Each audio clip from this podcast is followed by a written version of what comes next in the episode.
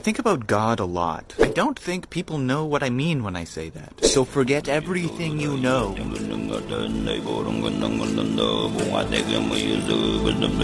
I've had many different opinions on God through my life.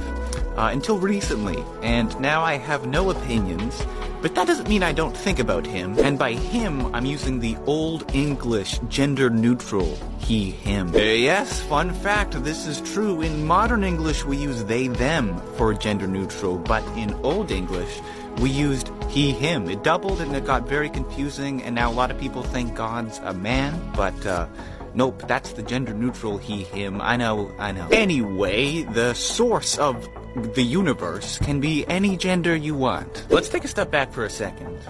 You know, we throw the word God around as if we all agree on what it means, but don't even think most conversations about God like establish that before we begin. Now, it's true, we all agree that there's a dictionary out there that we could crack open and see what the definition is, but the last time you thought about God or talked about God, I doubt you did that. You just pulled from your own experience, and that's what I mean. We all have different experiences surrounding this word that sounds like God. So between you and I, when I use the word God, I'm usually using it in the sense of the source of the universe. Because that's all it really boils down to, right? It's just the source of everything. That's what we call this word God. And I think that's really nice because the question of believing in a God comes down to well, do you believe that the universe has a source? Now, a cosmologist probably wouldn't call the source of the universe God. And I'd agree with this because, well, the word God has more unnecessary baggage than the Kardashians when they travel. Here's the real kicker. The word God has no religious undertones as itself. Now, it's true, he's kind of like the pinpoint, the pinnacle, the nuclei of many religions. But truly, you can talk about God in a totally non religious way, you know, just philosophically. Now that that's out of the way, and yes, that was just the preface, here's the main point of this video.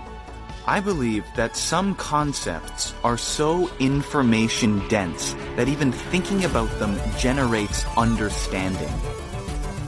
Okay? So, for example, think about the big ideas that keep you up at night. You know, why is there something instead of nothing? Are we alone in the universe? Where did the universe come from?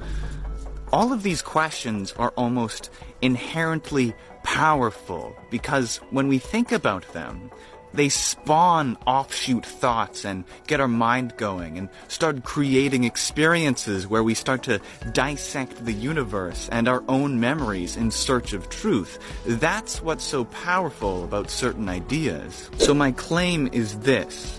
The most powerful idea to think about is God.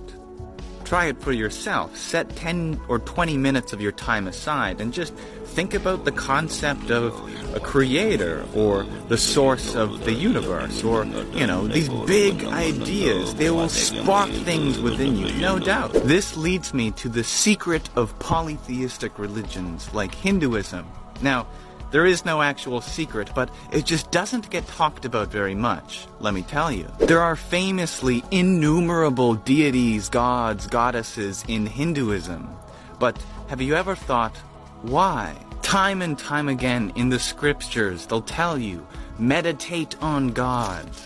And that's the reason for having so many deities. They all serve as unique ideas and perspectives about God so that we can think about and for greater depths of our mind to be opened. This is what makes God and deities so powerful not because they physically exist somewhere in space or time, but because they have served the test of thousands of years of human history, and still the ideas of them remain. That's no coincidence. This is the same reason Buddhism has many gods, but yet is not a theology. It's a way of life of meditation, and all of these stories about them serve as directions for your own thought within meditation. Whether they exist or not is out of the question. The point is, they exist as concepts, and they're the most powerful concepts in the universe. Shortcast Club